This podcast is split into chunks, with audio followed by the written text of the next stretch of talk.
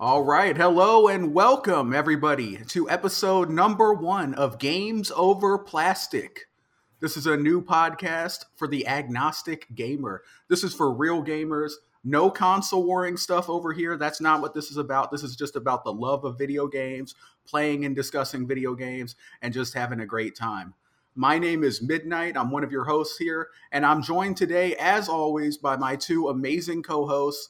First of all, we have the man, the myth, the legend, the JRPG aficionado, and the master platinum trophy hunter, Sean Mason. How's it going? Uh, I'm doing well. That uh, intro is way too kind of you. Way too kind for me. I am. I am no master at anything. I'm just, you know, just living my life, playing games, having fun. Um, I did platinum Nobody Saves the World last night, though. Fun game, really fun game. We can talk about that later, though. Um, yeah, but uh, thanks for you know thanks for putting this together, and I, I'm so happy to be starting this podcast. I am so hyped. Absolutely, hell yeah! Uh, and you're you're just too humble, Sean. Everybody that knows you knows how awesome you are, but uh, the fact that you are so humble is part of it. But uh, yeah, we'll definitely talk about Nobody Saves the World, I'm sure. Uh, and my second co-host, last but definitely not least, we have the man who does it all. This man is a master at graphics design. He's getting pretty good at videos. He did the intro that you saw. Um, he does country music sometimes. He has hosted podcasts, and he's just overall a beast. Hodge, welcome. I'm a beast. All right. Um, thank you for having me with this. Uh, I don't know about master. I'm a. I consider myself maybe a jack of all trades, master of none kind of guy, but definitely not a master of anything. But I do. I do what I can. But I appreciate the kind words nonetheless. Yes, sir. Last time we spoke, you had some issues with your hip. Is that is your hip oh, better? Uh, actually, yeah, it's gotten a lot better. It, it tweaks every once in a while, but overall, like there was a few days where it just straight up hurt to walk. But uh, no, that's good. But this week, it's been a lot. Ch- we, you know, we tried uh, getting this. We've been planning this for a while, but this last week got a new job. That was up. The Toby Keith died. That was down. But you know, it's Oof. been a it's been a week. I'm happy to be here. Happy to record a podcast and talk about some video games. Yes, sir. Well, rest in peace, Toby Keith. My cat oh, yeah. is saying that too. Cat, I'm recording a podcast, please. All right. So this is episode one, everybody. Uh, so at, that being the case, we realize that, you know, a lot of you out there listening, you may not know exactly who we are. You may not know who me, who I am, who Hodge is, whatever. So we thought it would be appropriate to start this episode off with a little bit of introductions. So let's go ahead and take some time to let the audience know who we are, what is our gaming history, what type of games do we like, what platforms do we like to play on? Anything else you want to share? Um, Hodge, let's go ahead and start with you. Um, who is Hodge? Uh, we got some technical difficulties. It's all right. It's all right. Technical difficulties. Sean, you want to introduce yourself? Sure. Yeah. Uh, so, uh, hi, my name's Sean. Um, been gaming my entire life. Um, was born into a house that already had a PlayStation and a NES and a Super Nintendo. I was born in 1996. So those are like the first three consoles I really have uh, some memories of playing. Um, I love JRPGs thanks to my dad. My dad really got me into these uh, Weeby JRPG games. Some of my earlier memories are, you know, watching my dad play some of the early Final Fantasy games and the Dragon Quest games back then, Dragon Warrior. Um, and yeah, just I'm a huge JRPG fan. I love platformers. Again, grew up with that Super Nintendo, so I was playing a lot of Mario. Mario World is one of my favorite platformers of all time. Absolutely adore that game. Actually, one of the first games I ever beat on my own was Mario World. I was so hyped. Um, but yeah, I love JRPGs. I love 2D platformers. I'm trying to expand my reach. I do like 3D um, open world games as well, like you know Western RPGs. Um, but yeah, overall, uh, I love video games, and I'm so happy to be here because this is a game. This is a place where we can talk about games positively, positively, and I'm so happy. Yes, sir. Yes, sir. I agree with everything. Um, Hodge, are you back? We had some technical difficulties. You hear me? We hear you. Okay. All right. Good. Um, I don't know why. Yeah, we had some random like as you were saying my name, my headphone turned off. I'm like, I either I hope it gives me a long intro or I hope I get back in time. But obviously that did not happen. But I am back. All right. Well, tell us a bit about yourself. What's your uh, What's your story? Yeah, I was born in 1943. I um, uh, I'm World a, World War II veteran. Yeah, I uh, I'm a '90s kid, so I grew up loving. Uh, I mean, we'll get into. I'm sure we have this as a theme later, but kind of what it got us in gaming. I was grew up uh, on NES, Sega Genesis, PS1. I love gaming ever since I was I was obsessed with Wolfenstein 3D back on the computer. But uh, I've always been into. I love shooters until they kind of got samey. I don't play them as much anymore. But I love, I've always loved action platformers. I love indie games. I'm even I like walking sims because I like a good plot. But I just love games. I've kind of more recently gotten to JRPGs. As a kid, obviously, you play Final Fantasy VII. Everyone should have played that by now. Um, but I didn't play it. them since then. But yeah, I just I love games. I love playing them. I like trying new stuff. But yeah, platformers and uh, probably shooters and stuff like that are my my niche. All right, all right. Yeah, I've never played Final Fantasy VII. I know it's a sin. What's wrong with me? Well, this podcast's over. Bye. Bye, everyone. Yep, I gotta go. Sorry. Hey, it was a good first episode, guys. Thanks for tuning in, everybody. No. all right, all right. So, introductions out of the way. Wait, I didn't do mine. What am I talking about? Sorry, we had the technical difficulties, and that threw me for a loop. So, my name is Midnight. Um, I started gaming way back. I'm old. I'm old. I'm over 40. I'm 41. So That's I started gaming. It feels old. I honestly, I uh, I hate telling people how old I am because it's like such a young man's game out here. You know, gamers and stuff. It's like, man, this guy is old. It's a boomer. You know. but uh, now I started gaming with the NES. That was my first console, and then I had a Sega Genesis. Uh, and then after that, I moved to the Nintendo 64. I also had a PS1 for a while. I'm not really going to go into every console because that's a that's a topic we're probably going to get in later. But I've been gaming for a long time. Is the point? I went through a long phase where I was doing a lot of um, live service games, big Call of Duty, bro, lots of Call of Duty stuff. Actually, uh, was a YouTuber for a while, from like 2001, uh, 2011, excuse me, to 2013, and I was doing Call of Duty YouTube videos. Had a podcast called the Effortless Podcast I was on, which was a Call of Duty podcast. Um, so I was I was in the Call of Duty plantation for a long time. I also played a lot of Smite, which is a MOBA, um, CS:GO. But these days, over the last several years, I've been catching up on my backlog, and I've really been focusing on single player games. Um, been doing a lot of single player games, a lot of RPGs, adventures, third person games, and stuff like that. So I just love video games. Um, Xbox is is my preferred platform, but I'm not not a fanboy though. I own a PlayStation 5. I'm gonna get the Switch 2 when it comes out. I play some games on PC. I love all the games. I play them wherever they're at, and I'm excited uh, for this podcast. Um, you may never have played Final Fantasy VII, but I can say I have never played a Call of Duty game online. I mean, oh, you've also you've also never played Skyrim, which that is true. I, I, find completely unacceptable and end the Neither podcast worthy. All right, guys. Thanks for listening to the show. hey, hey, I gotta say that's actually a plus because it shows that we have a range of uh, what we play on this. We're not all gonna be just yesing anding the every game that's said. So we have a we have a range of uh, tastes on this podcast.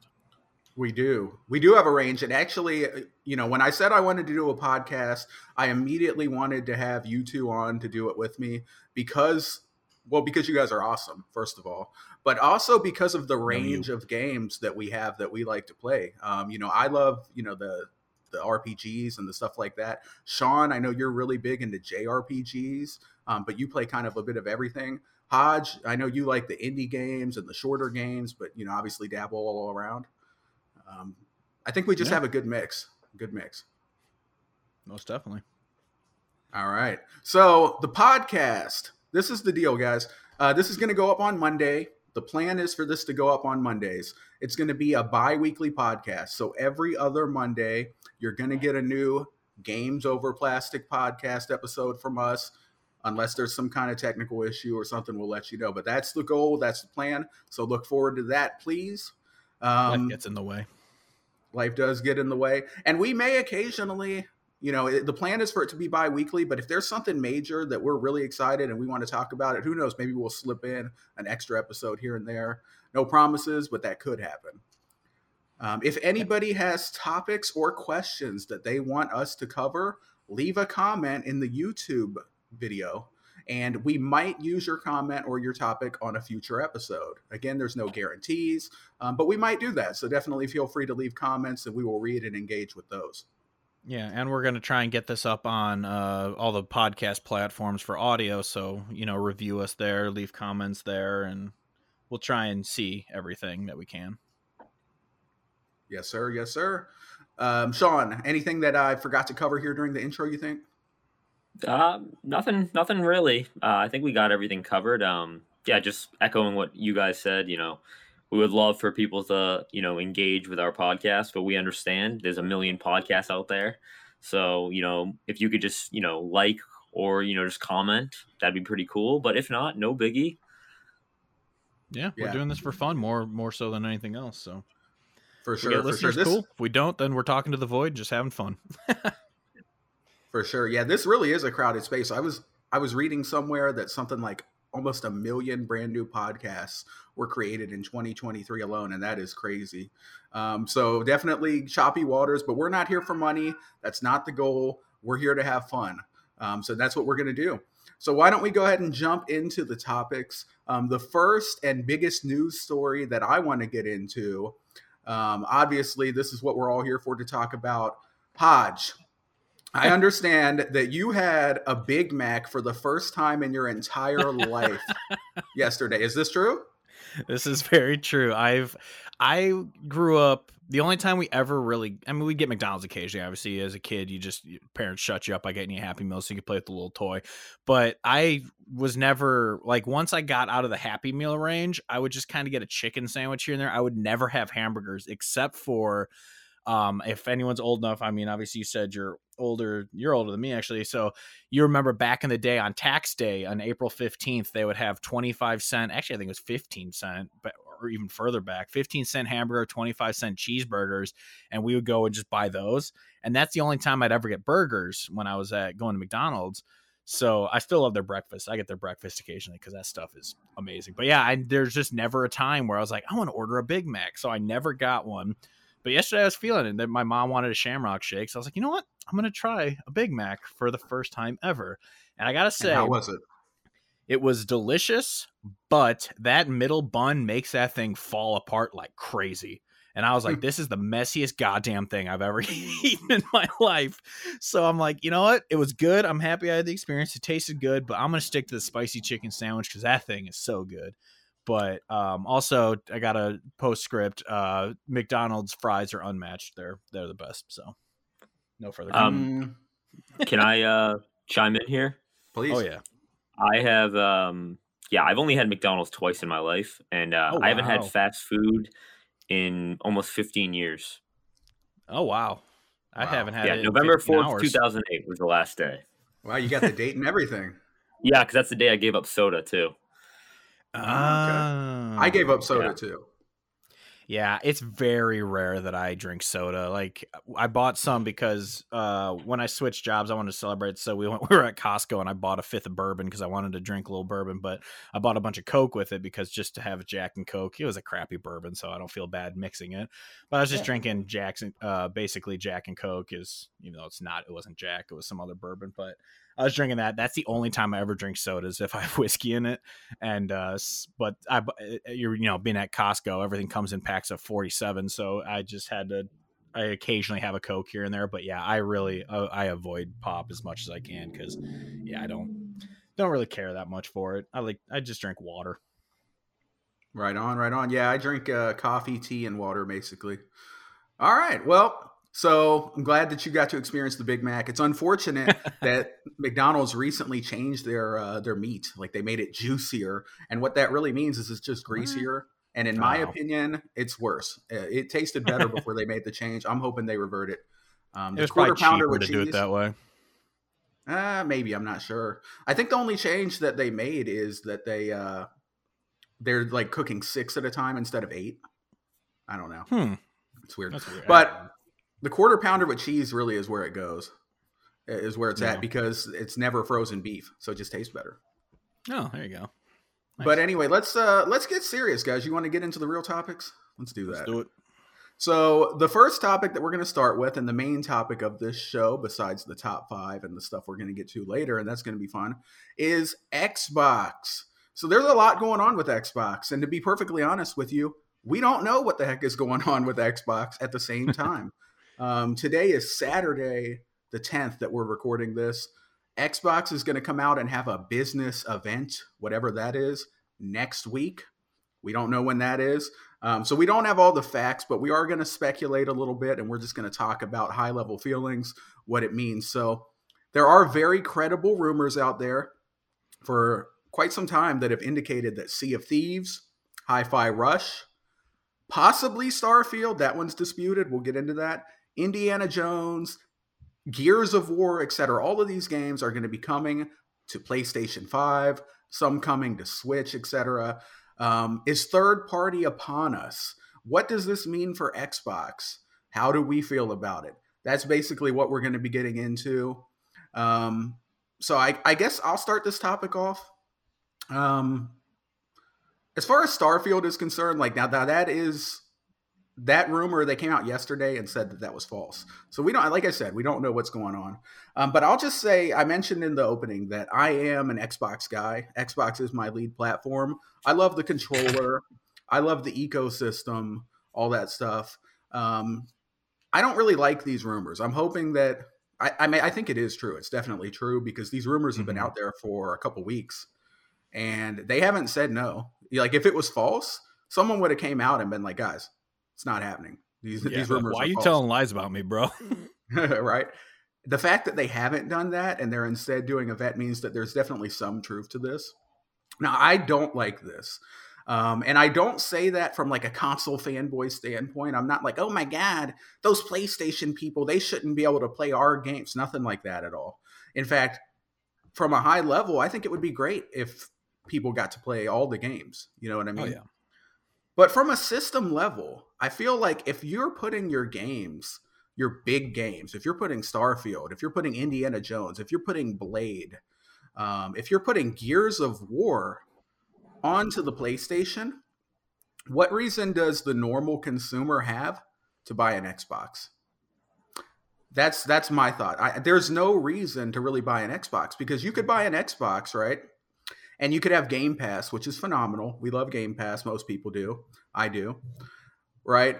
But you're only going to get you're only going to get you know the select third party games and you're going to get the microsoft games with game pass or you could get a playstation 5 and all of a sudden you can play their amazing exclusives playstation has phenomenal exclusives as we know you can play god of war you can play the last of us you can play spider-man you can play helldivers 2 just came out recently and is is apparently phenomenal. People are liking that. I think uh, Sean, you're playing that.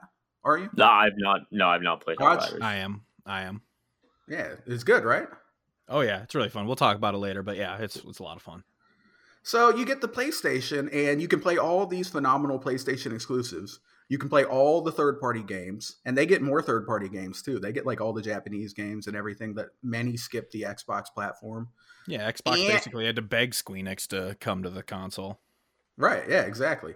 And you can get Xbox games even if they don't come day and date, even if you have to wait six months to a year. If I'm just your mm-hmm. average, you know, Joe Joe gamer out there, um, I'm fine with waiting six months and I'll just play it then, you know, and I'll get a platinum trophy. So well, it's like it's like they I saw online people were saying this and it's true. It's like that basically makes Xbox the beta testers for games because the, they get mm-hmm. patched, they get they get fixed, and so if they come to PlayStation 6 to a year 6 months to a year down the road, they're fixed by then. Exactly. Yeah, so I'll, just finish my high level thoughts and then I'll let you guys get into your bars and then we'll uh and then we'll go back and forth.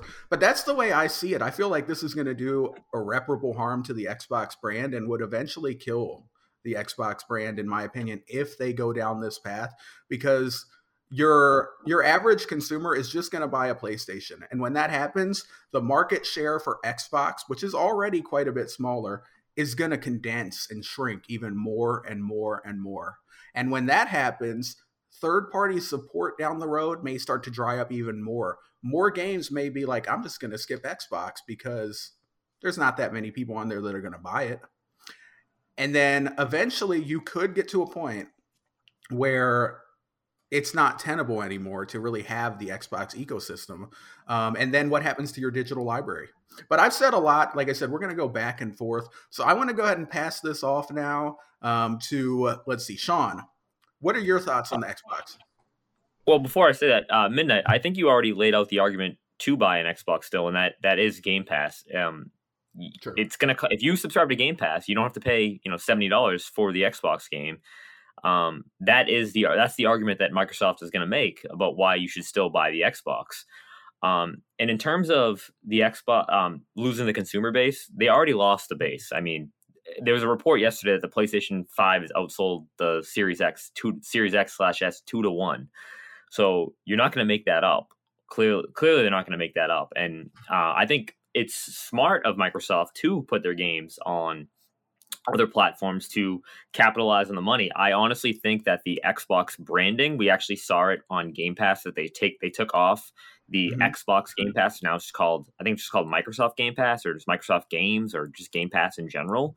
Game um, Pass, I could see them, yeah, I could see them totally um, you know, getting away from that Xbox branding. The Xbox will be their, their console, but the whole idea of them would be to sell Game Pass. That's that's going to be their whole shtick here. Is going to be selling Game Pass. I honestly, I here's my thoughts. I think that the AB, ABK games are going to be full third party, uh, day and date. I think mm-hmm. Bethesda mm-hmm. might be like a six month thing, a six month thing where they come to Game Pass right away, and then six months later you could see them on you know other consoles if the Switch Two can run some of those games. Um, and then I think Microsoft, the other first party studios, like you know your um, Obsidian, you know, your 343, um, those studios, I could see like a year exclusivity on Microsoft on uh, Xbox, and then coming to well on Game Pass, and then they come to uh, other consoles in about a year. Um, and honestly, I, I don't really see the problem because Microsoft uh, they've they've said in the past that their goal is to sell Game Pass, and that is their that is their bread and butter is Game Pass, and I think that's they make they get the most subscriptions from Game Pass from console buyers. So I don't see them pivoting away from consoles in general. And I, I think you made the argument for Microsoft. They're saying, listen, we're not going to go away as a console business because the the deal here is you can either pay seventy dollars over there, or you can come subscribe to Game Pass and you can get all the games here for what is it, one hundred and twenty dollars a month? I mean, one hundred and twenty dollars a year, not a month, a year. Uh, it's Ultimate is one eighty now. One eighty. Um, that's the cost of less than three first party or less than three big budget games a year. And on top of that, you get some select third parties, you get some indie games on there. So I, I think that's the argument that Microsoft's going to make. Um, I am coming from, I, I, am not an Xbox gamer. Um, this is actually the first time I've ever owned an Xbox console. Um, I'm primarily PlayStation and um, primarily PlayStation, but I have no nothing against like Xbox. I mean, I think Halo's like one of the greatest first person mm-hmm. shooting series of all time, probably the greatest. And I love Gears of War, and um, but um, Obsidian's one of my favorite studios of all time. It's just that oh, yeah. I don't think it's as dire as people are making it out to be. Like I'm seeing things on like Twitter and online. People are like, "Oh my gosh, they're selling their Xbox right now." They're like, "Oh, this is the worst." I saw someone say like they couldn't sleep at night. Like I don't think it's that big of a deal. That's hilarious. Did anyone else see that? Someone someone posted they woke up at like two thirty in the morning and they just couldn't fall back to sleep, and they were just thinking about it. That's insane. that, see, those are the type of people that this show's not for because we're not we're not doing that pod. Are they? Are they? Work. Are they dating their console? Because the only time I've ever lost sleep because of something was like after a breakup. You lose sleep. You're like, oh, I can't sleep. I miss this person. But it's like it's a box, man. What the? Oh my and it's not even like we don't even know the real news. We don't even know what's yeah. going to happen. They could come yeah. out and say, "Yeah, we're putting some games on other consoles, but listen, we're still going to have our console. Blade's still going to be exclusive." They we don't know what they're going to say. yeah, it's basically sure. like, "Oh man, I'm losing sleep because my my buddy said he saw my girlfriend in St. Louis, even though we live in California." It's like, wait, what? well, she's on a business trip. Yeah, yeah, exactly. I, I did see on Twitter some dude tweeted at uh, Phil Spencer or something, a destroyed Xbox Series X. He's like, I've had it. I've destroyed this thing. How dare oh you? It's like, gosh, some of these people need mental help. I think. But, oh uh, yeah, uh, just Sean, uh, excellent points. Um, was there anything else you wanted to touch on at the start here? Um, nothing that nothing real crazy. Just that um, I would be excited for more people to be able to try the greatness that is Halo. Mm. Mm-hmm. and that's coming from a non FPS fan that I absolutely love Halo. Oh, the the Bungie trilogy, even Reach on top of it. Those are some of the yeah the best first person shooting games I've ever played in my life. They are dude. I even loved four. I loved four. I do. I did like four. I mostly played it online, which we could talk about another time. But yeah, I I I did like four. The story it was decent. it wasn't it. as good as the original, but it was still it was still a good story and good game. I like the See, story for four. I was I was like, yeah, we got to save Cortana. Yeah. yeah, I didn't play the Halo series until 2021 with my wife. My wife was like, "We need to play these games because you have not experienced them." So we played through all of them. The only one that I had to play by myself, campaign wise, was Halo Five and Halo Infinite because there was no couch co-op for Halo Infinite. Oh yeah, and the and well, it, did she just not want to play five, or was there no couch? I thought was there couch co-op for no, that one? I, I did not have couch co-op. Oh my god! Oh yeah, I remember because everyone hated it for that because they were like, "Why did wait wait why why'd you do this?" So, what happened? What ended up happening when I was playing five is if I got into a really difficult spot, I just gave her the controller because she's so much better at shooters than me.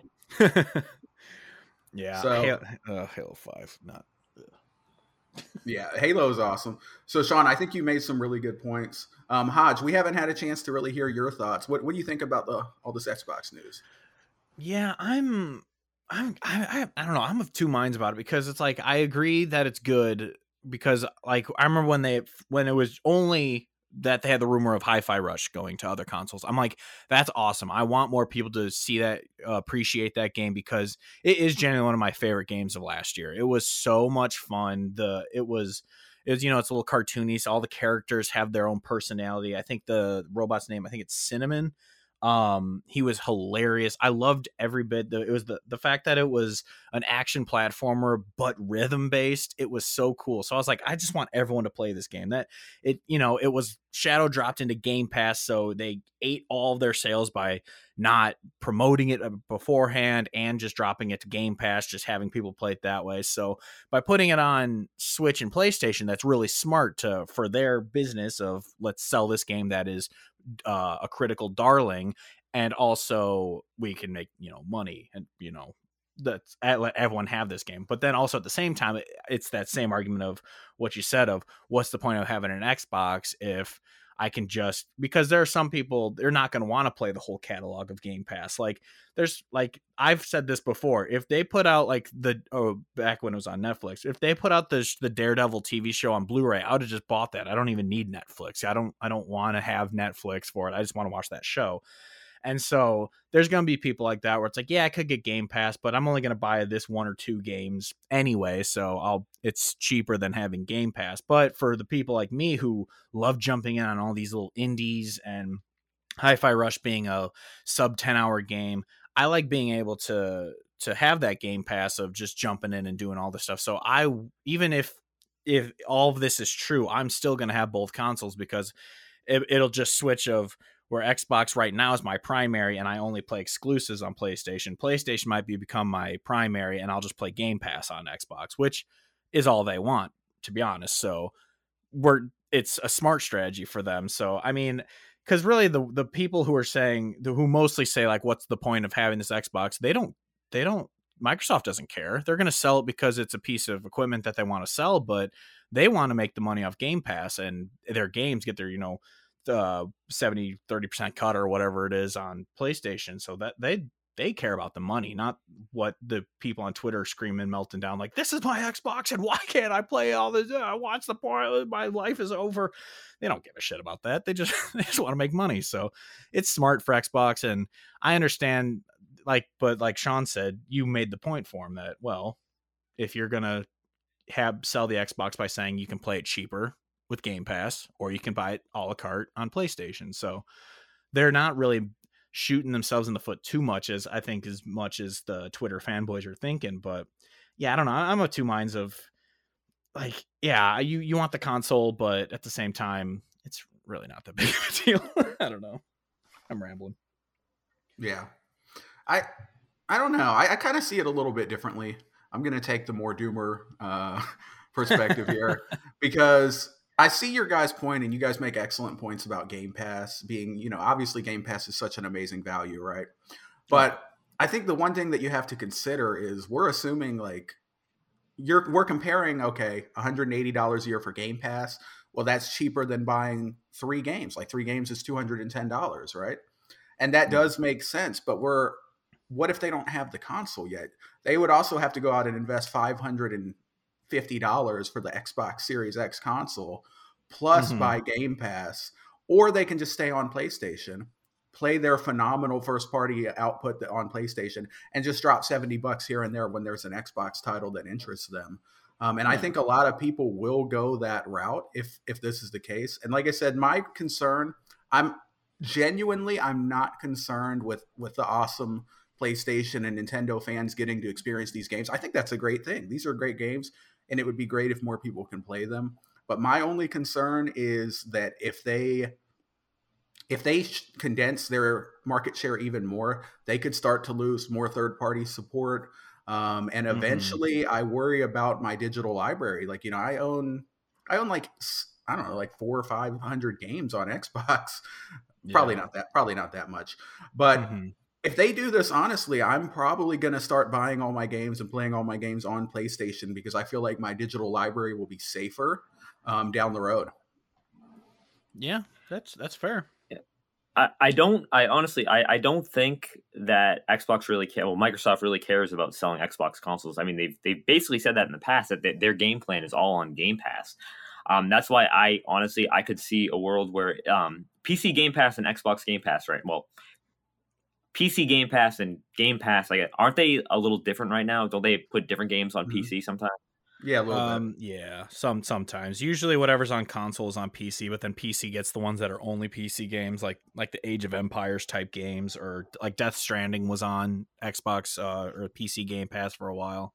Mm-hmm. See, it, it wouldn't shock me if they merged the two and just just one Game Pass, because again, their whole goal is to just sell the subscription of Game Pass. I don't think they expect that they're gonna recoup some of those console losses. I don't I don't think that's that's not what they're thinking. Um, honestly, I think that I could see them just releasing, you know, here's a streaming stick you stick into your TV with Game Pass on it, or you yeah. tap you you you tap into the Game Pass market. I, I don't think they really care about the consoles anymore.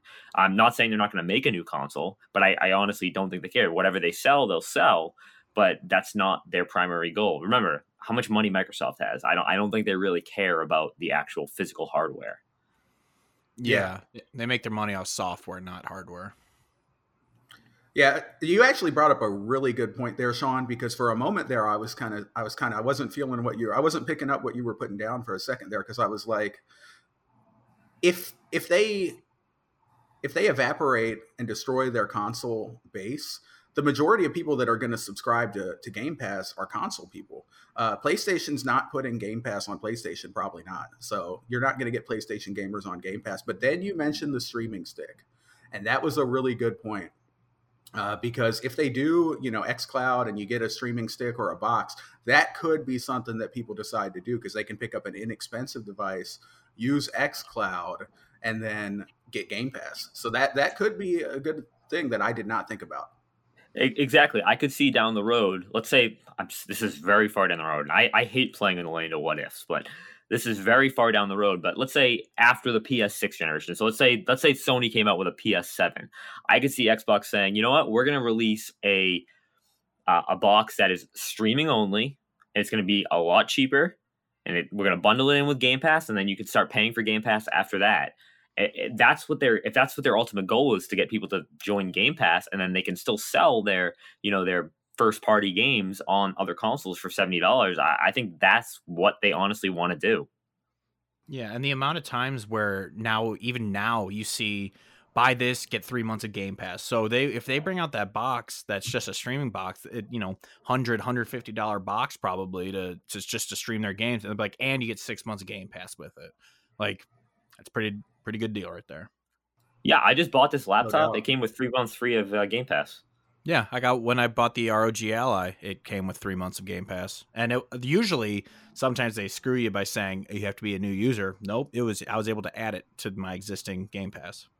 Same here. They're, they're giving out Game Pass on uh, like bags of Doritos chips I saw the other day or something like that.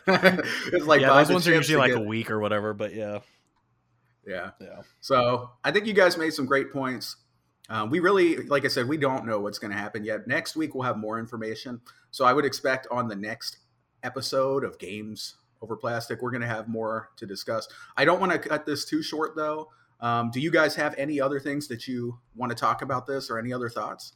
Well, yeah, I just want to, I just kind of want to talk about how um, the it's been changing ever since like it doesn't come as too much as a surprise. It's it, it when i first heard it it felt like a throw in the towel moment but then i realized i'm like they've been kind of on the back foot ever since the xbox one which for the record i liked my xbox one and the Kinect so i'm not the one to talk to about this but also at the same time microsoft in that same vein has always been ahead of the curve but just people aren't ready for it um like i know people have talked about how they had a tablet before the ipad and everyone's like why would i ever need this? And now the I- ipad is the most popular tablet in the world.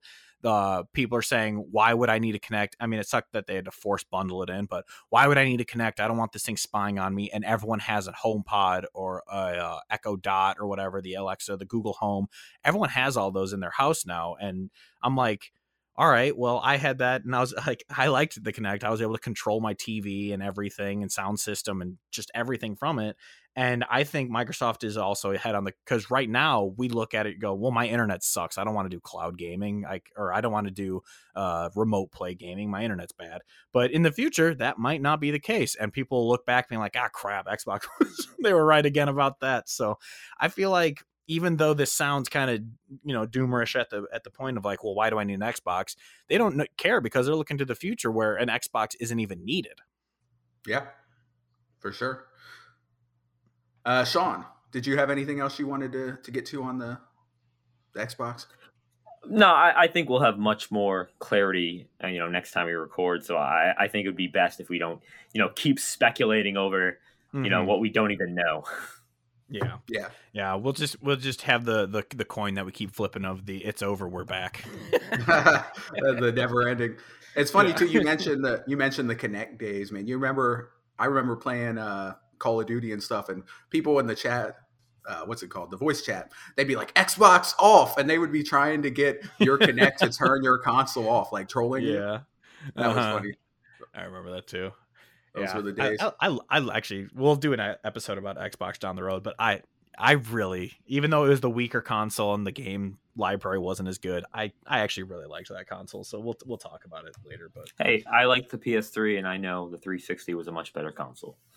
Oh, 360, love that beast. Uh, I actually like the PS3. PS3 absolutely love it. Yeah, yeah, we'll do.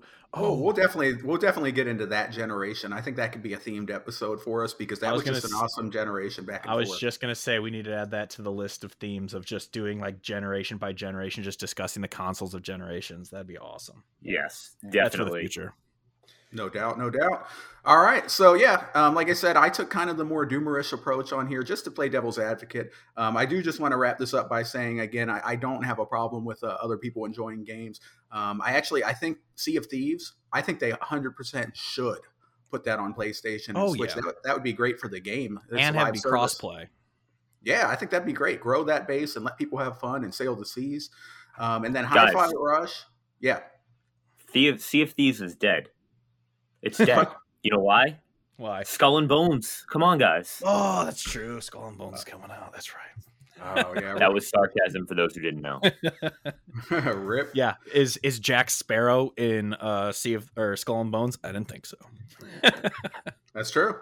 That's true. Skull and Bones. We'll see how that does. That's definitely had a, a very turbulent development cycle.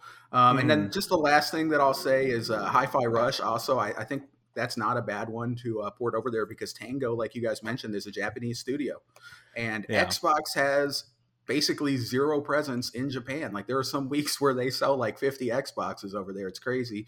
Yeah. Um, so if that is crazy. if I'm a, if I'm a Japanese developer working at Tango, I would like my country mates to be able to play my game and talk about my game. So I think it would be kind of good to put Hi-Fi Rush over there on PlayStation or Switch. So we'll see yeah, what happens though.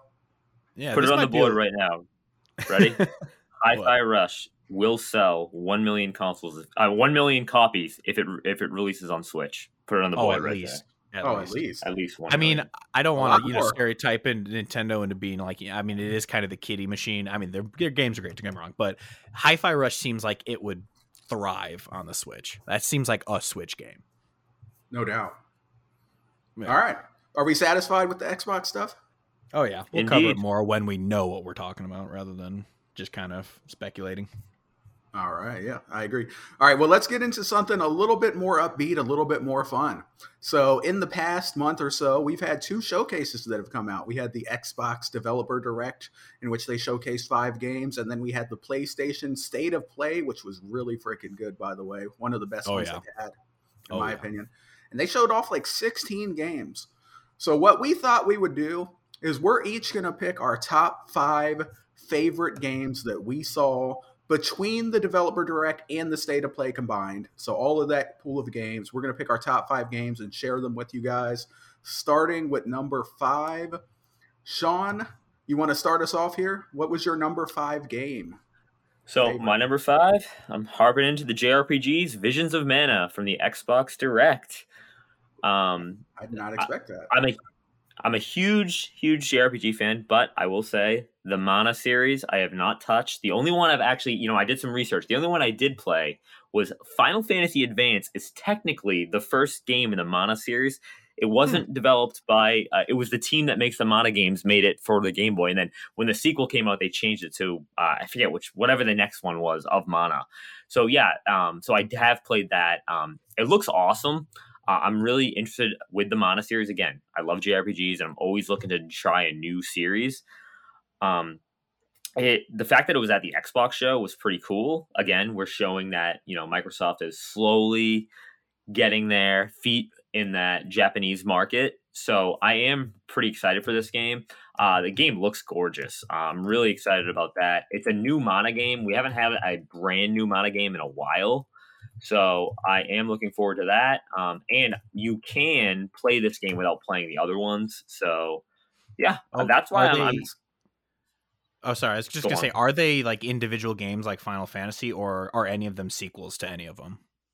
There are some sequels, um, but they are some. There are some, but most of them are standalone.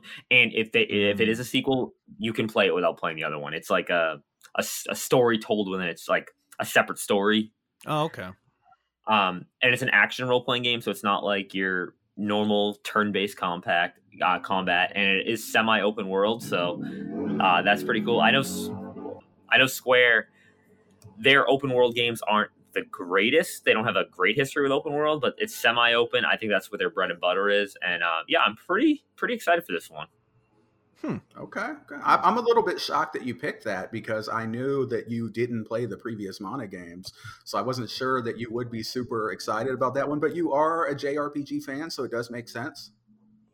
Yeah, and I'm trying not to spoil myself with like reading anything about like the plot they've they've released. The only thing I know is that the main character's name is Val. And it's a young man, so that's all I know. And that the okay. combat looks sick. the combat looks sick. So I'm like really excited. Okay. Um, I will say that Visions of Mana is not going to be on my list. Spoiler alert! Um, but I am a little bit interested. I'll keep my eye on that. Who knows? I might play that. Uh, Hodge. Uh, well, uh, did you before any I, comments before, on Vision? Go ahead, take it away. Yeah, yeah, yeah. I was gonna say, um, it was one that you know, kind of. I was like, oh, that's pretty cool, but it wasn't one that I was super stoked on, but it I was if it were to have been announced for Game Pass, I probably would have given it a try. But since it is just coming to Xbox, I'm just happy that Xbox players get to experience it. Uh, with it being part of the direct, if we didn't say that already, it wasn't in the state of play. It was in the or was it in? I don't know if it was in also, but it was in this. It was in the developer direct, and uh, so I was like, oh, that's cool that Xbox is playing nice with Square and that is going to come to it. But since it's not going to be in Game Pass, I probably won't drop the money on it. If it ever comes to it later, maybe I'll give it a shot. But as of right now, it, it looks cool, but I just I probably don't have the time for it. Dang, Xbox players don't buy games confirmed. I know, I know. it's the first Man. brand new Mana game in almost 20 years. So, oh wow, non non re release, non re release. Ah. Right on. Uh, Hodge, you want to give us your number five? Yeah, my phone just turned off, so I got to turn it back on. All right, there we go. Uh, my number five is actually Avowed from the developer direct. Um, uh, this game, like I have said this before. Um, like I like I said, I haven't played Skyrim, and everyone hates me for it. Uh, I've played Fallout three and four. I played Starfield. Uh, I played Outer Worlds, which is also by Obsidian, and seeing this game made me very intrigued in it. I loved the wand kind of action. I've never been a first person melee kind of person, so it just looks weird to me. I don't know why. But this game, it just looked gorgeous. I don't understand the complaints of it where people are like, this doesn't look good. I'm like, what are you talking about? This is gorgeous. I love this game looks it has just so much personality to it. And as much as I loved Outer Worlds, even though I didn't get to finish it, I fall off of it for some reason. It's been years, I don't remember anymore. But I loved that game. And uh, so I was I was really I was getting excited that I'm like, oh, cool, vowed, you know, Game Pass. I'll get to try it for free if if I want to buy it down the road. I'll buy it down the road. Um, and also me being a graphics nerd, the cover art for that game is the best cover art I have seen for a game in years. It's it so good. Gorgeous. It's so clean. Yeah, but uh yeah, it just just seeing that it just stuck out to me and uh just I have faith in Obsidian. I've never played Fallout New Vegas. I should do that eventually. Um but yeah, Obsidian they're one for one for uh because I think the only game I play by them is Outer Worlds, but they're one for one for me, and so Avowed looks really fun. I'm excited for it, but it's number five on my list because, as you guys know, I'm more the action kind of guy. I don't do RPGs as much, so I'm not as stoked as my other four. But this game definitely stuck out to me, so I wanted to include it on my list. I was juggling between Avowed and Dragon's Dogma 2, but I ended up going with Avowed, and I'm looking forward to hopping into it when it comes out. Okay. So Dragon's Dogma 2 is an honorable mention from you. Is that what you're saying? Yeah, it's not on my list, but I was I was debating it between that and Avowed, and I ended up going with Avowed. Right on, right on. Okay, so good pick, good pick. Um, I'm a huge uh, Obsidian fan. We'll touch on that later. Uh, but real quick, I wanted to mention it's going to be my goal as we do this show, guys. It's going to be my goal to try to convince you guys to right these wrongs we got to get you guys playing. You got to play Skyrim and you got to play Fallout New Vegas. yeah, I'll, i mean, I'll, New I'll, Vegas is an amazing game. You need to play New Vegas. I know. I've been I've Facts. been meaning to. I just I haven't gotten around to it. I will. I will. I promise. Especially and this I'm, game will this game will motivate me to play games that I normally don't. I'm sure. Yeah, and I'm sure there's going to be games that I haven't played that you guys are going to have to work on and, and get me uh, yeah, get me up to speed. Yes. I'm playing the I'm playing the remakes. I'm playing the remakes. Uh, you're missing out. You got to play the original. Yeah, got to play right. the original. We'll see. We'll see. All right, let me get do, into we can, my. We can have the debate. We can wait. When, we can have the debate one day, but I believe remake and rebirth are sequels to Final Fantasy VII, not remakes. Oh, they definitely are. Yeah, so you got to play Final Fantasy VII. Wow. Okay. Okay. I'll, I'll put that on the list on the backlog. We'll see. Uh, all right, so let me get to my number five. My number five was from the state of play. It was Rise of the Ronin. Um, mm. I am excited about this game. Now, I have never played a game. This is from um, Ninja Team Ninja, right?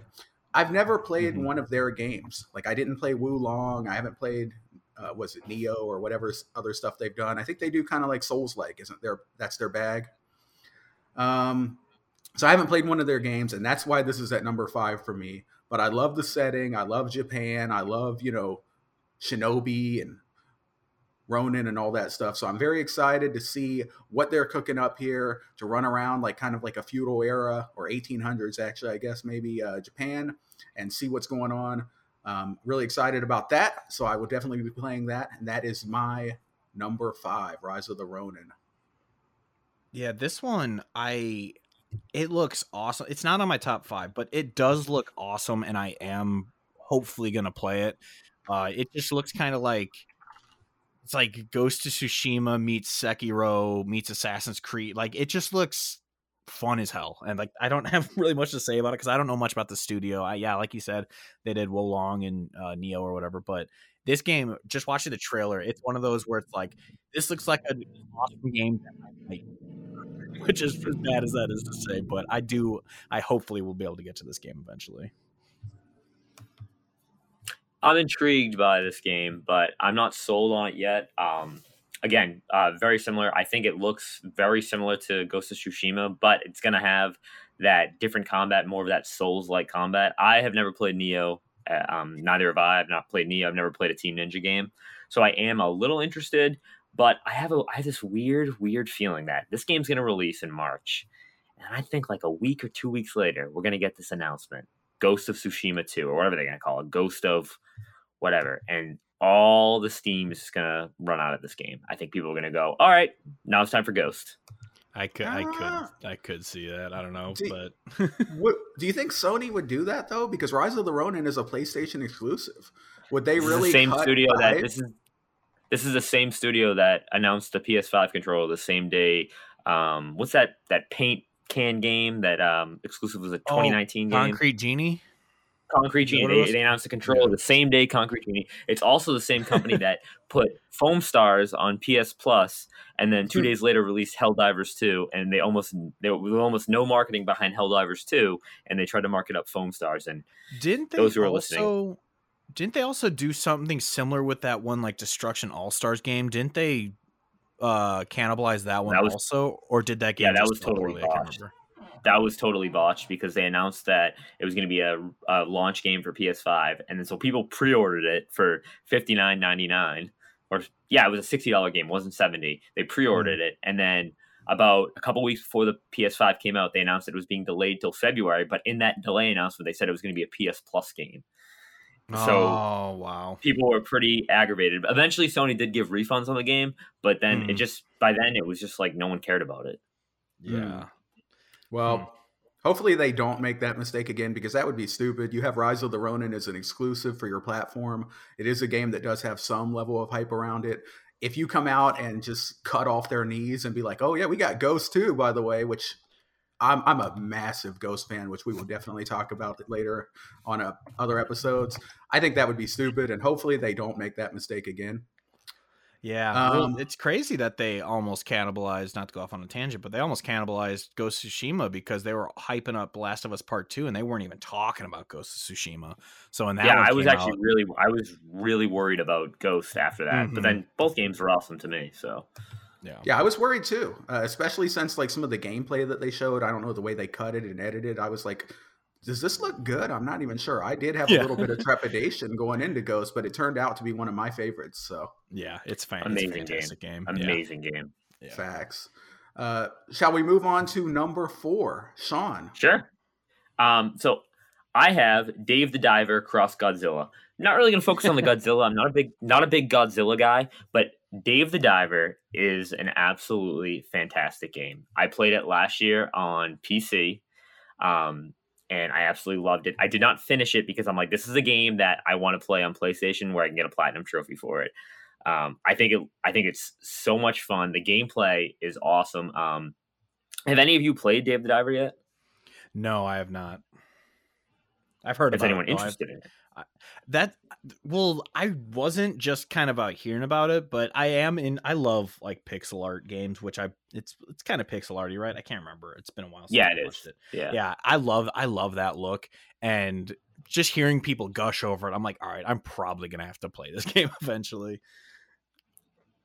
it, it's so cool you you dive in you collect fish and then you come back and you cook it at your restaurant like it's so cool. I, I love that ah. whole aspect and then um, you get quests and people ask you to do certain things and the dialogue is pretty cool too like you get like little there's some characters who are really funny there's some characters who are have like sad backstories so i'm like really excited to see the ending but like i said i didn't want to finish it yet because again i knew this was going to come to playstation mm. and um well, so i was like this is definitely a game that i'm going to play platinum because so, like you i do what, love pixel art games yeah so you play as a you dive for fish to cook your. What the hell does Godzilla have to do with it? That's what I'm wondering. And funny thing is, my dad is like a huge Godzilla fan. So after the state of play, when he saw the Godzilla like cross, he like texted me just a gif of Godzilla, and, was, and I had I had I had no context of it because I was I was coaching a basketball game at the time. So uh... like, why, why are you sending me Godzilla? So then, then I saw it and I'm like, oh, that makes sense. And he's gonna love. He this is a game my dad's gonna love. He if first of all he he's he's a big PlayStation guy, and he's gonna love. Dave the Diver. And then the Cross Godzilla, he's sold on it day one.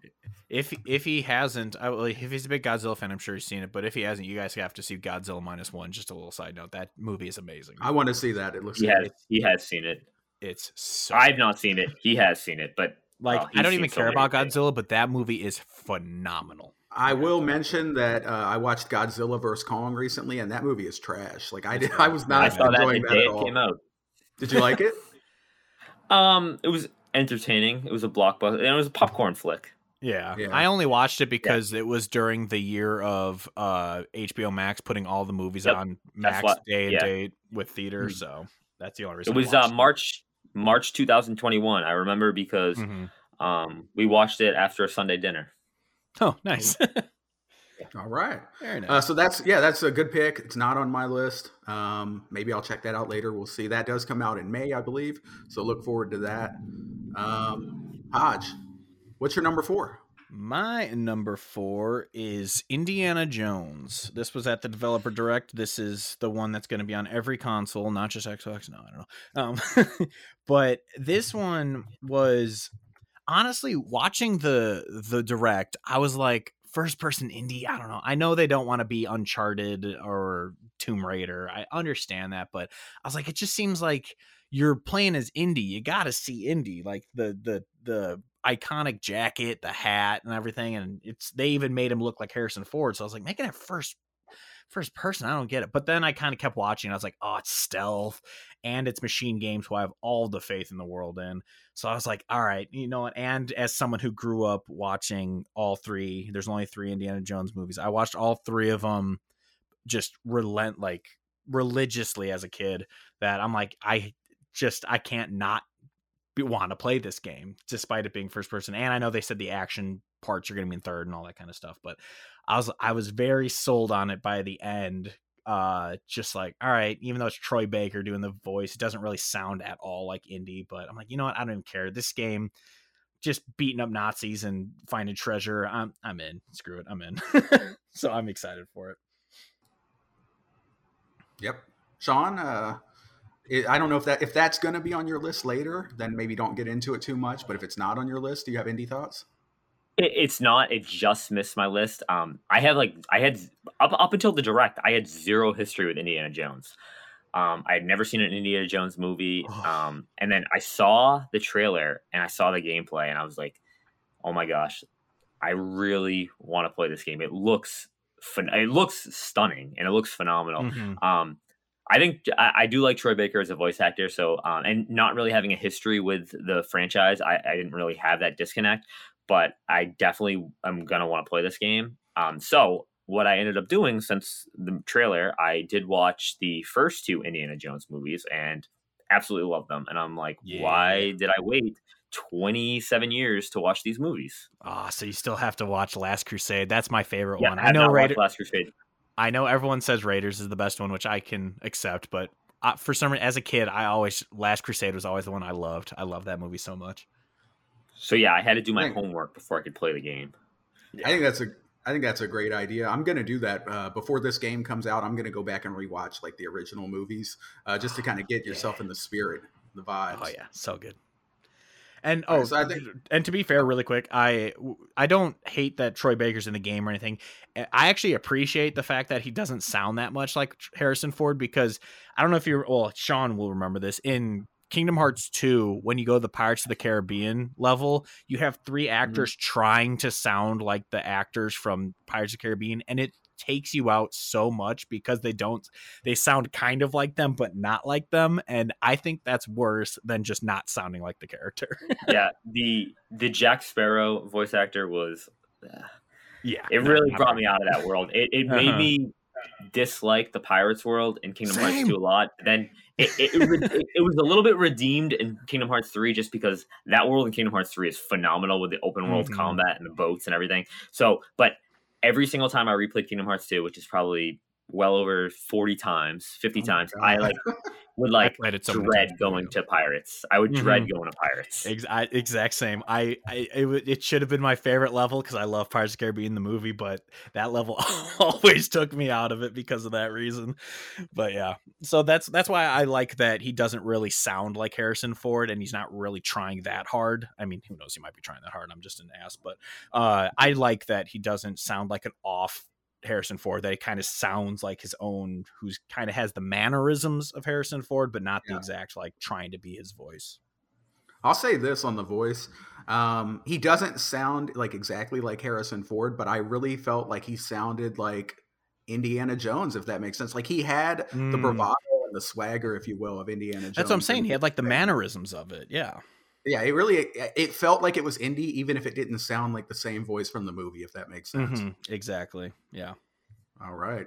Hey, so they I, got me. They got me sold on the series. So. Hell yeah. Yes, sir. And what and what what more could you ask for? Um. So I may or may not be talking about Indiana Jones later. We'll see. Uh, let me get into my number four. Uh, I believe that's where we're at. My number 4 mm-hmm. was Dragon's Dogma 2. There now, I've never played the first Dragon's. Well, okay. I've never beaten the first Dragon's Dogma game. That's something I do plan to rectify. Uh, it was recently on a sale on the Xbox, so I picked up uh, Dragon's Dogma Dark Arisen, I think it's called, on uh, Xbox. I plan to play that sometime in this year, is my hope. Um, I played a little bit of Dragon's Dogma back on, I think it was the 360, and I fell off for whatever reason. Um, but Dragon's Dogma 2 looks awesome. It looks so cool. Um, the medieval type setting, the Japanese, uh, you know, the Japanese style gameplay, how you can like climb on the beasts and like ride them and like interact with the environment. It looks super cool. I'm totally sold. Like I said, my plan is I'm gonna try to be- play the first game before this uh, sequel comes out, and I'm definitely hopping on the sequel. So Dragon's Dogma 2, that is going to be my number four pick. Yeah, you got anything on it, Sean? Um, I don't have any history with Dragon's Dogma. I wasn't interested in the first game, so it completely missed it. When they re-released it on PS4 and Xbox One, again, didn't play it. So I'm pr- most likely would probably not going to play this game. Mm. Yeah, see, that's the, like I said, this was one that barely missed my list. I've never played the first one either. I don't care about the first one. I didn't even know what this game was when they were showing it. I was just watching the gameplay, like, oh, this looks really cool. Like, you had really good graphics. You're playing as like a wizard shooting, you know, ice at dinosaurs or whatever. And I'm like, damn, this looks really cool. And then it showed, you know, that at the end, Dragon Dogma 2. I'm like, oh, that's what this game's because I had heard of it and I know uh, a lot of people are excited for it to come out this year. So I was just like, I don't know what that game is. I've never, I know that exists. I've heard the name Dragon's Dogma, but I had no idea what it was. So seeing that gameplay trailer, I was like, that actually looks really cool. I just didn't add it to my list because it was just kind of a game I thought looked cool, but it's not one that I'm like super hyped to play. I might play it eventually, but it's, it, it just looked cool. And so I was like, all right, it, it's one that I wasn't expecting as uh, to be one that looked good to me, but it, yeah, it looks sweet. All right. Yep. So I'm looking forward to that one. Um, let's go ahead and jump over to number three. Sean, what was your number three most excited game from the showcases? All right. My number three is Judas from the PlayStation Showcase. I am a huge Bioshock fan. Huge, huge Bioshock fan. Uh, I played them for the first time in 2021. I was unspoiled. I had no idea what I was getting into. And immediately when I finished Bioshock 1, I jumped into Bioshock 2. I loved both of the games so much that eeriness the game gives off, that vibe, even just like the overall story. I'm um, listening to the audio logs and the, the, the diaries and just reading everything about it. I fell in love. So I am so looking forward to another Ken Levine game. And Judas looks like a Bioshock 3. I know we have Bioshock Infinite, but it looks like Bioshock 3 to me. So it got me mm-hmm. really excited to see that. And um, I didn't think we would see anything from Judas this year. I didn't think we were going to hear anything about it. Um, so now I'm, it's got me like hyped. I think we might get this game in, you know, maybe early 2025. Yeah, I mean that's uh, it. Kind of sucked that they only said uh, wish list. Now it didn't even have a year, but yeah, I hope it's within the next year or so. Yeah, I was surprised that we saw that at all. Like Sean said, um, that that's an honorable mention for me. It's not on my list, but I am excited for it. I did love all three Bioshock games. Um, Ken, you know, Ken Levine is a master, so I will definitely be playing that for sure. Yeah, I will talk more about it later. Okay, so Hodge, what is your number three pick? My number three pick is Hellblade Two from the from the Xbox Developer Direct. Um, I loved the first one when it came out. I bought it on PlayStation uh, Four when it first came out, and I was blown away. Actually, I I played it wrong the first time I played it. I played it with surround sound rather than a headset, and I was playing it on a non OLED TV at the time, so it was very bright. And I really liked it. And then when it got ported to Xbox, I played it again with the headset on an OLED TV, and that blew me away. It's a completely new experience there. But I am I love I know a lot of people are like, I wish every game would let you skip puzzles, which uh, to a point I, I agree. But I am a puzzle. I love playing puzzle games, and I love walking sims that have cool plots. Like I've, I've said before many times to people who know me, I love Gone Home, What Remains of Edith Finch. I love those games where it's just kind of like you're in a world you don't really know what you're doing, but it's just kind of a environmental storytelling type game, and that's what I got out of Hellblade for the most part. It was a little tedious after a while of like having to connect every little you know uh, symbol to open a door that kind of got old after a little while but the story of senua was awesome and i loved it so i did kind of get a little burnout seeing trailers ever since they announced the xbox in what 2019 i think was at the game awards in 2019 they announced it and they showed off the thing so it's like oh heck yeah this game's coming soon and now we're finally getting it in May of this year. They've been and they keep showing trailers that are just like a little gameplay snippet. I'm like, I don't need to see any more. Just tell me when it's coming out. So seeing it again, I wasn't super hyped about seeing it again, but once they had the date, I was like, yes, I'm in. I am so excited for this game. They, they definitely showed the heck out of it. That's for sure. Mm-hmm. And hearing that it's um like a sub 10 hour game music to my ears. I don't need every game to be a 40 hour game. I don't have that much time to play games anymore. So hearing where I could beat it in a weekend, I understand they work hard for me to not beat it in a weekend and say what's next, but I'm excited that I can play it in a week or two. Yep.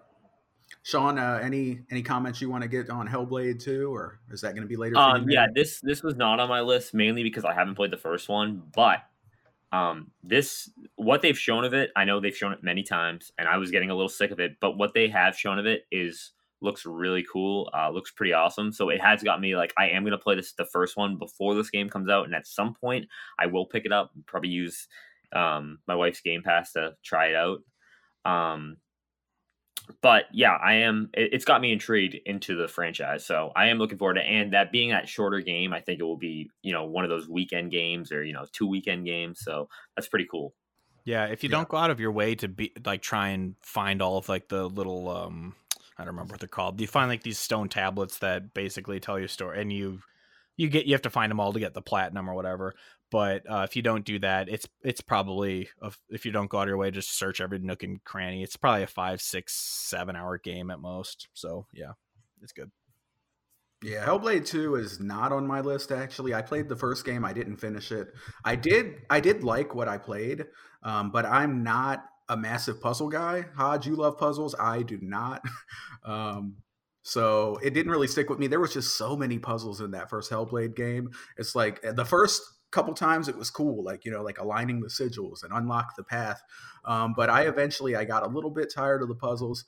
I may still check out Hellblade 2, we'll see. Um, but it definitely looks beautiful. Like the graphics are insane, oh, the performance gorgeous. it's insane, and, and and OLED gang you're definitely going to be feasting with that one on the OLED screen with the visuals. Yeah, because there's a lot of darkness in that game. So when I've played it first, I just had a normal 4K TV. It wasn't OLED, and just sitting in a dark room, just with it blaring in your face because you see just that mushy gray rather than black. Yeah, it, it didn't look as good, but once you play it on OLED, it's oh, it's another game. OLED is a game changer. I got mine mm-hmm. recently, like like six months ago. Oh yeah, I remember funny. you joined the OLED gang. it's changed my life honestly because yeah. i never used to watch movies like ever. Like i was the guy who would watch one movie a year maybe. Ever since i got Weird. this oled now i'm like addicted to movies. I'm watching like four or five movies a, a week because mm-hmm. they look yeah. so and, good on the screen. Yeah and every other tv looks like crap once you've seen an oled it it's just it's unbelievable how good they look. Yeah sean do you have an oled what are you, what are you rocking? I do not have an oled yet yet. Yet well, it'll change your life. I, I need to get one. I I am going to get one soon. I've been I'm in the market for a new TV. My TV I got in 2018, so I definitely I think it's time for an upgrade. Um, but for right now, I am just sticking with what I have. Nice. All right, all right, all right. So number three, let's move on to me. Uh, my number three pick is a game that has already come up. It's going to be Indiana Jones. Um, Indiana Jones from MachineGames. I'm very excited about this. I echo a lot of the sentiments that Hodge had to say. Uh, MachineGames are masters of uh, that first person storytelling. So the choice that they made to keep it in first person, I don't hate. I'm cool with that. what was it? Wolfenstein 2. You guys remember the scene from Wolfenstein 2 uh, where the they're like in the diner eating the shake and the Nazi officer comes in? Oh yeah, yeah. that was insane. Like that's the type of storytelling that they excel at, and that has me excited for Indiana Jones. Um, I will mention that the gameplay, like when he's whipping the whip around, looked a little bit stiff, um, but it is still probably alpha gameplay that we're looking at, so I'm not too worried about that. I'm sure they'll they'll tighten it up and it'll look good. Um, but yeah, I'm definitely excited for Indiana Jones. I'm going to be playing that. Uh, who knows what platforms it'll be on? Uh, but regardless, I don't care. I'm gonna be I'm gonna be playing it. So it's going to be awesome. Um, like we mentioned, the the voice acting from Troy Baker, I thought he did a great job in what we heard, and uh, I also do like that they are incorporating some third person elements, like uh, you know, like during cut scenes and when he's climbing up the pipe and everything, it's in third person. Um, so I'm excited. And Machine Games put Hitler in a Nazi base on Venus, so they're insane and it's awesome. Heck yeah. Yeah. All right. Um, should we move on to number two? Yeah, sure. I've pretty much said what I've had to about Indy. So, all right, Sean, what is your number two pick? So my number two is a game we've already talked about as well, and that game is called Avowed. Um, yeah. I am so stoked for this game. Uh, like I said earlier, Obsidian. I absolutely love Obsidian. Uh, I've played the well. First of all, the Outer Worlds is a top twenty game of all time for me. I've adore I adore that game. I've played that game front to back multiple times. I have the platinum trophy. I've gotten actually gotten all the achievements in the game as well. I the, the game is just astounding. DLC is even better. Um, so when I heard that they were going to be making a new game in a fantasy setting, I was a little. I'm, I'm not the biggest fantasy guy. Um, I like Lord of the Rings, but I, I'm not like really hot into like high fantasy or uh, like I said, I've never played Skyrim or um, so that that's about it other than Lord of the Rings. But this game has me hyped, and it is in the Pillars of Eternity universe, which I have played. Again, I anything Obsidian touches, I kind of just eat up. So I am really excited. I know Hodge, you said you were usually not that big into like the first person um, melee combat.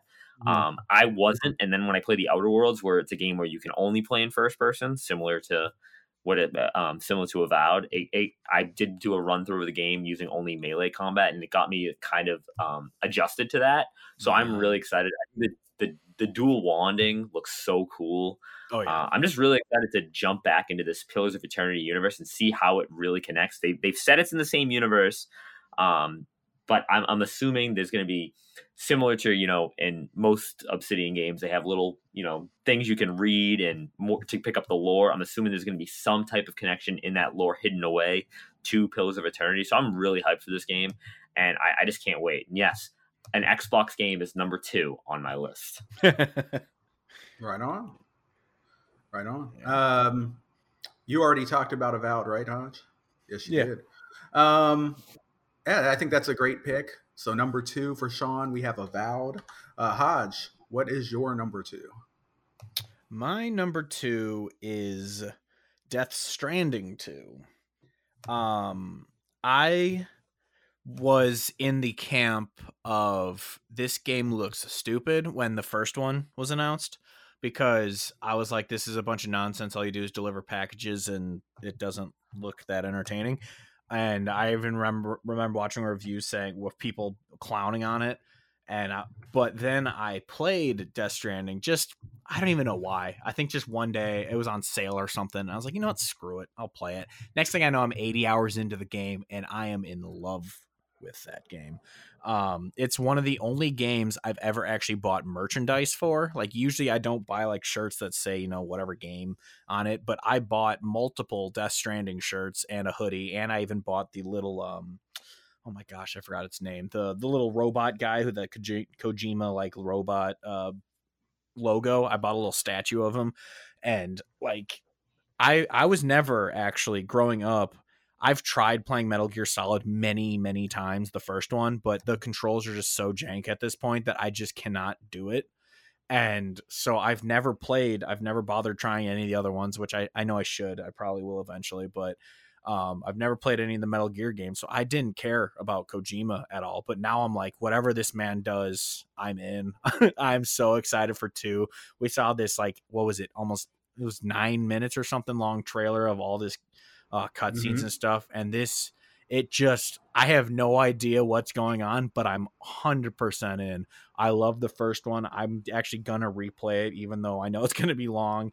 But it's not a game I'm gonna get burnt out on because it's a game I keep wanting to play, and so I'm excited to play that and then hop into Death Stranding 2 uh, next year. So I'll probably play it this year so I can have a little time in between it. But I actually started playing it on my ROG when I flew down to Texas uh, this last summer because my brother got married down there, so I flew down for his wedding, and I, mm. it was on PC Game Pass at the time, so I was playing on my ROG on the go, and that was the coolest thing ever. But it's not on there anymore, so I'm just gonna play the director's cut on PS5 because um, I hadn't played that version of it. I only played it uh, PS4 version. So I'm mm-hmm. gonna replay it, and then I'm just so excited to get into Death Stranding 2 with all just the weirdness of the trailer, like the the Venom cat, the the hands mask, the weird uh Troy Baker Joker guitar guy. Like I'm I'm just all in. I'm all in. I'm so excited for this game. It's Death Stranding actually I think might be my favorite PS4 game. Like I I voted for it when uh for anyone who's listening who listens to LSM content, they did a top PS4 games and I voted for that for number 1. It's my probably my favorite PS4 game. I love it even though there's a lot of bangers on PS4 which we'll talk about one day. But uh yeah, it's I just I'm so I don't know why. Like people even ask me like, why do you like Death Stranding? I'm like, I don't know, but it's awesome and you should play it. Like if you mm-hmm. if you mm-hmm. hate it, you hate it, but I love it. I don't I can't explain why. It's just awesome. It's relaxing. You deliver packages, you you dodge weird rain monsters. It's it's I, I love it. I'm so excited for two. I'm all in. Yeah. Uh, Sean, do you have anything you want to say on Death Stranding 2? Uh, I've never played Death Stranding 1. Similar to Hodge, at first I thought it looked stupid, but then hearing what everyone has said about it has gotten me so intrigued over the last few years that I need to play this game. So I will be playing this game, and we will be doing a special episode for Death Stranding. Yes, let's do it. We have right. to.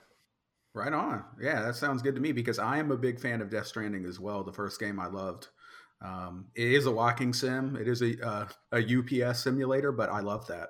Uh, there's just something that was like very cathartic and therapeutic about just walking through and like having to pace yourselves and make sure that all your steps are right and you don't fall, mm-hmm. and, um, and then having to spray off the rust from the the time fall rain and stuff. It was really cool, and I really liked it and uh, the fact yeah, let- that like it's an on, it's a semi online game where people leave their ladders for you and their ropes for you. They help you build the roads and all. It's ah oh, so cool. Oh yeah, that that too. That's cool. Um, let me go ahead and hop into my number four, uh, my number two game, excuse me, um, which is something very similar to what we might have just heard because my number two game is Death Stranding 2 as well. uh, I'm yes. super excited for Death Stranding 2. Uh, similar to I think what you were saying, I have never really had much history with Kojima before Death Stranding. I didn't play like any of the Metal Gear games, which I know is a sin. I tried Metal Gear Solid 5 um, and I didn't really get into it because I'm not I'm not the most stealthy person. I'm more of like the Leroy Jenkins type gamer that just runs in there. Um, so I had some troubles trying to play um, number 5 of Metal Gear because like you get detected and then all hell breaks loose. Um, so I kind of dropped that game pretty quick. But Death mm-hmm. Stranding, mm-hmm. I absolutely loved. Uh, one of my favorite games on the PlayStation for sure. So I cannot wait for Death Stranding 2. Kojima is a madman, and I love it. I don't know mm-hmm. what the hell we saw. Like we saw nine minutes, and I had no idea what the hell was going on. Oh yeah, no but, idea. But what I do know is that I'm 100% for it, and I yes. can't wait to get to it. So excited. Yeah, Kojima is just a master at like telling stories. Um, I know you guys both have. You guys both said you're not into Metal Gear, but MGS4, Metal Gear Solid 4 is just like absolute peak fiction with some of the stuff that goes on in that game. Yeah.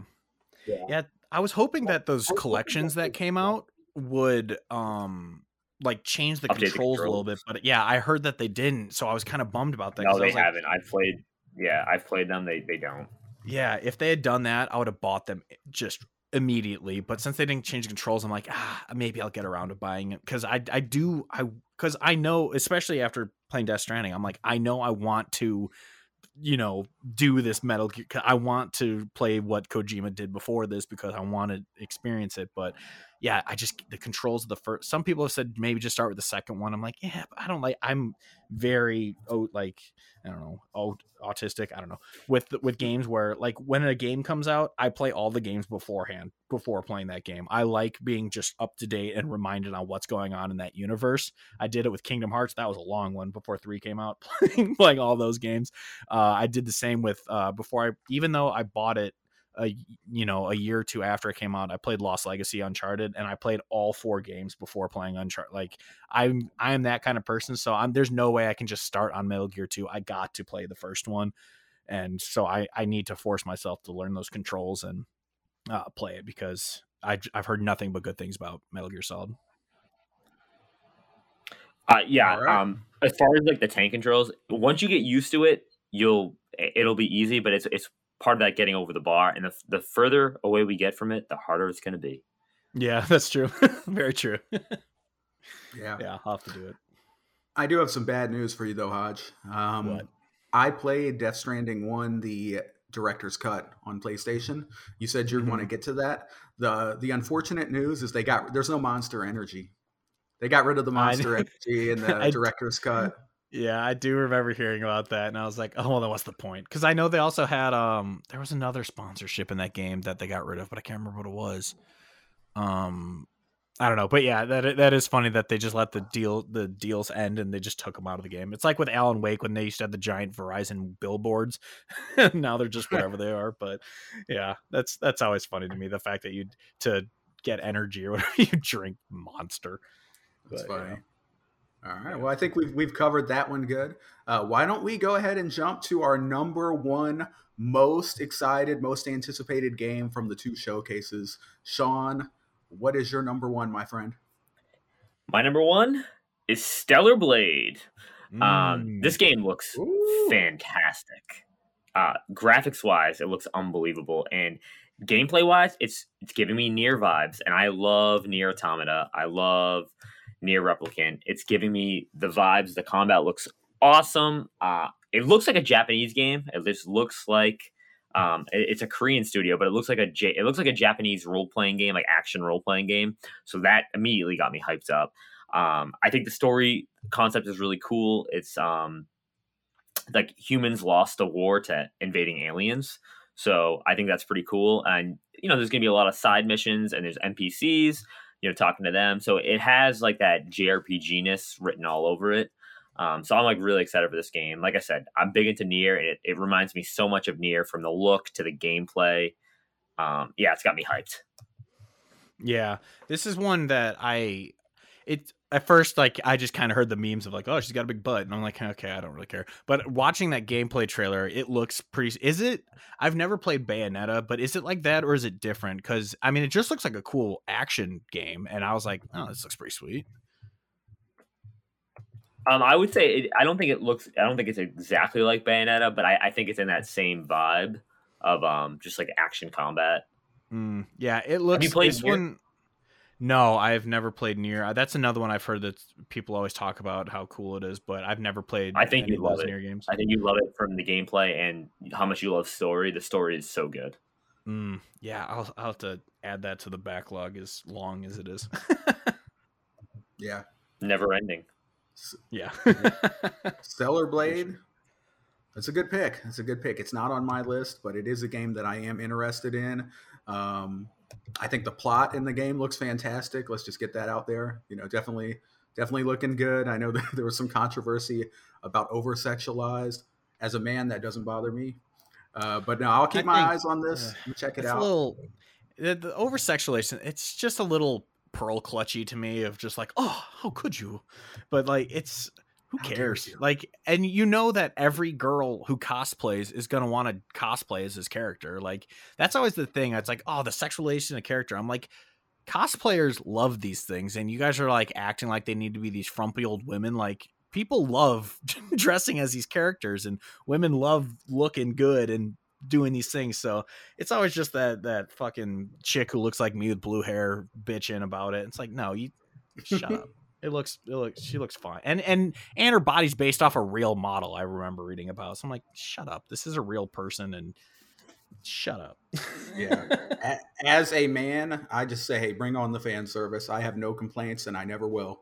So yeah, there's, um, there's a the difference between great. this. Yeah, there's a difference between this lady looking good and then you have like what was it the uh, DOA beach volleyball crap like where it's just chicks with big tits and bikinis playing volleyball. Like I, I get that, I get that, but this people are allowed to be hot. Sh- shut up. exactly, exactly. So I think Sean, I think that was a great pick.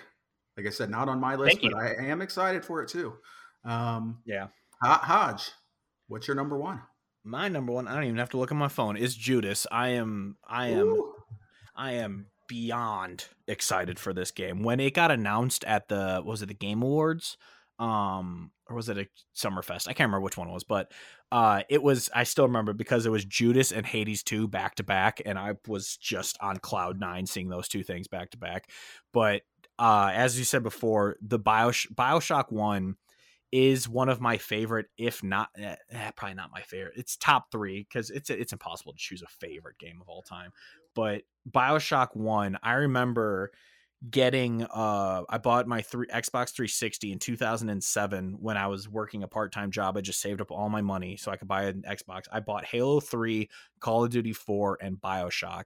Actually, no, I didn't buy a Bioshock when I bought it. I bought it, bought it later. But so I go home, and that's back when they had demos, and I downloaded the Bioshock demo, and I was so blown away by that demo that I next day I bought uh, the game, and I've been obsessed with it ever since. Bioshock Two, I don't. The story isn't as good, and I know it's not technically a Ken Levine game, but the gameplay is even better than the first one in Bioshock Two. It's such a fun game, and then I love Infinite, even though I remember it took me about a week to understand what was going on after I had beaten it but but those games are so good. So seeing Judas pop up, I didn't. I, I too did not expect to see it at the show, and it's yeah, it straight up looks like Bioshock Four. It looks so good. Uh, you were talking about how you think you know it's kind of a Bioshock Three. It's and I have to say that too because like Rapture is the coolest setting ever. The vibe oh, of so that cool. of that city is just like the 1950s uh vibe of just like it's i'm pretty sure it's like new year 59 or something they have like the banners when you arrive there and like it's so cool. I've even read the book i love the book actually uh just bioshock rapture great book but so just seeing this i was just oh my god i cannot wait for this game it looks amazing it sucks that like we said before there's no date on it right now not even a year but I will be there day one, minute one. I'll call in sick to play it. I don't care. I have to play this game. It looks so, so, so, so good.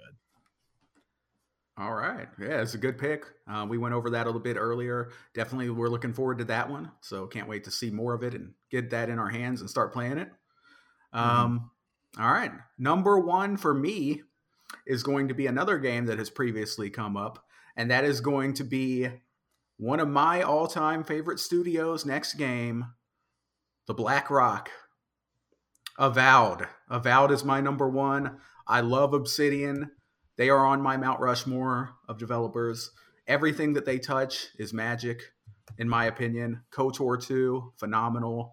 Fallout new vegas you guys you got to play that hodge i think um, so good so good mm-hmm. um, even like pentiment Pentiment is a game that I played and beat, and I absolutely loved it. I scored it uh, on my uh, on my backlog where I keep track of my games. I gave it a five out of five. Like it was so good. Nice. That is a game that I would never have touched in a million years if it wasn't from Obsidian. If I saw Pentiment come out there and it was just from Studio XYZ, I would have been like, ah, cool. I'm not playing that. But because it was Obsidian and because I have so much trust in the storytelling and the mastery of Obsidian. I played Pentiment and it was phenomenal. The story, the choices, trying to solve those mysteries. Act two in particular was so good. So that brings me back to Avowed. Uh, I cannot wait. It looks amazing. Um, you know, some people I think were a little bit upset about the change of direction, like not being a big Skyrim game, but that doesn't bother me. Uh, Obsidian wants to stick to their roots. They want to stick to their kind of double A or 2.5A uh, hub based development and i'm all for it because they make such good games like uh, the outer worlds like we talked about was phenomenal too so can't wait to play avowed the magic that you can use looks so incredible like you got like that big black hole that you could throw out there and the enemies were getting sucked into it Mm-hmm. There's just really cool stuff in the game. And then the main thing that Obsidian always excels at is the story. Um, and they they hinted that there's going to be choice and consequences. You know, they said like you're either here to save us or destroy us. So that tells me that like you know you can get two playthroughs or more uh, through on this game, and I'm just so excited. If you can't tell, um, Avowed is definitely my number one pick. Um, do you guys have anything else that you want to mention about Avowed before we uh, go into the tabulation? It's an amazing game. It's going to be amazing. It's going to be amazing. No doubt, no doubt. All right. Uh, so while we've been doing this here, we have been tabulating the scoring here to see which games we are absolutely the most excited for overall. Um, the way we've done this scoring is uh, if it's our number five pick, that's one point. If it's our number four pick, that was two points. Number three is three points. If it's our number two overall, that's four points. And if it was our number one overall pick, that was for five points, of course. Uh, we've gone ahead and done the math here. Very professional podcast over here. Uh, so let's go ahead and reveal these. Um, what was what was our number five most anticipated game? So at the bottom, um, Hodge, you want to reveal that? Uh, it was. I'm. I'm gonna say that it's Stellar Blade just because even though it was Sean's number one, he's the only one who picked it. So I would just put that because it was tied actually with number four, which is Indiana Jones, but two of us picked that. So I kind of. Yeah, that makes no. Just, I get that. I get that. Makes sense. It's it's eh, it doesn't matter. It's just a little fun list we're doing. And then number three was tied also with number two at eight points with Death Stranding two and Judas. They both had eight points, so it's almost a top three of with 2 mm-hmm. two ties. But uh, and then our number one most excited game because all three of us had it on our list was Avowed, which is no surprise. Woo! Uh, like I, the, I really quickly, uh, I think I feel like people are down on it. This I don't like adding fuel to console wars, but I feel like it's because Xbox acquired them and now people have to try and nitpick every little Xbox thing, like because they've been messing up so much that I. But it's like no, you have to. It's still Obsidian. You still have to have faith in them, and this game looks awesome. So stop it, people.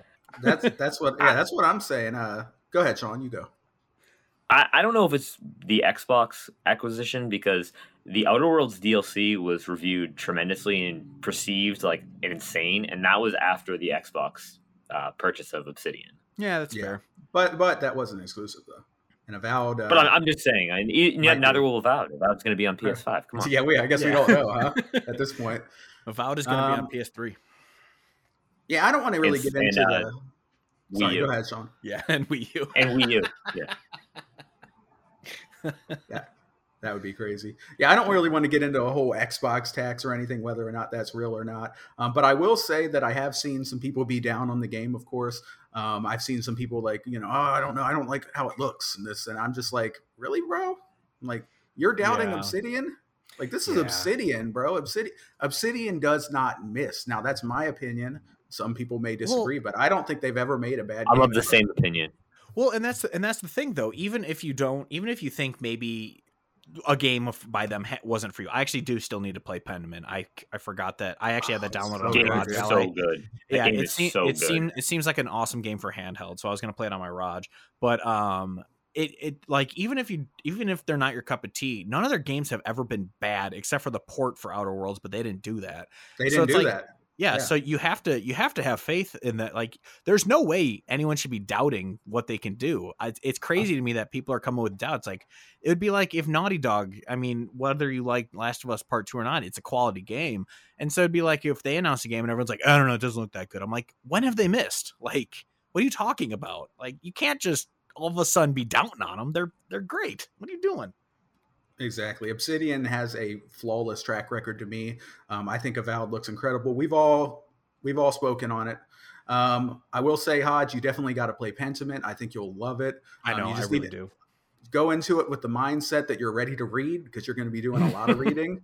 yeah. Um, but that story will definitely grab you. Um, and especially Act Two was phenomenal. Like the stakes, it ratchets yeah. up. It's like, yeah.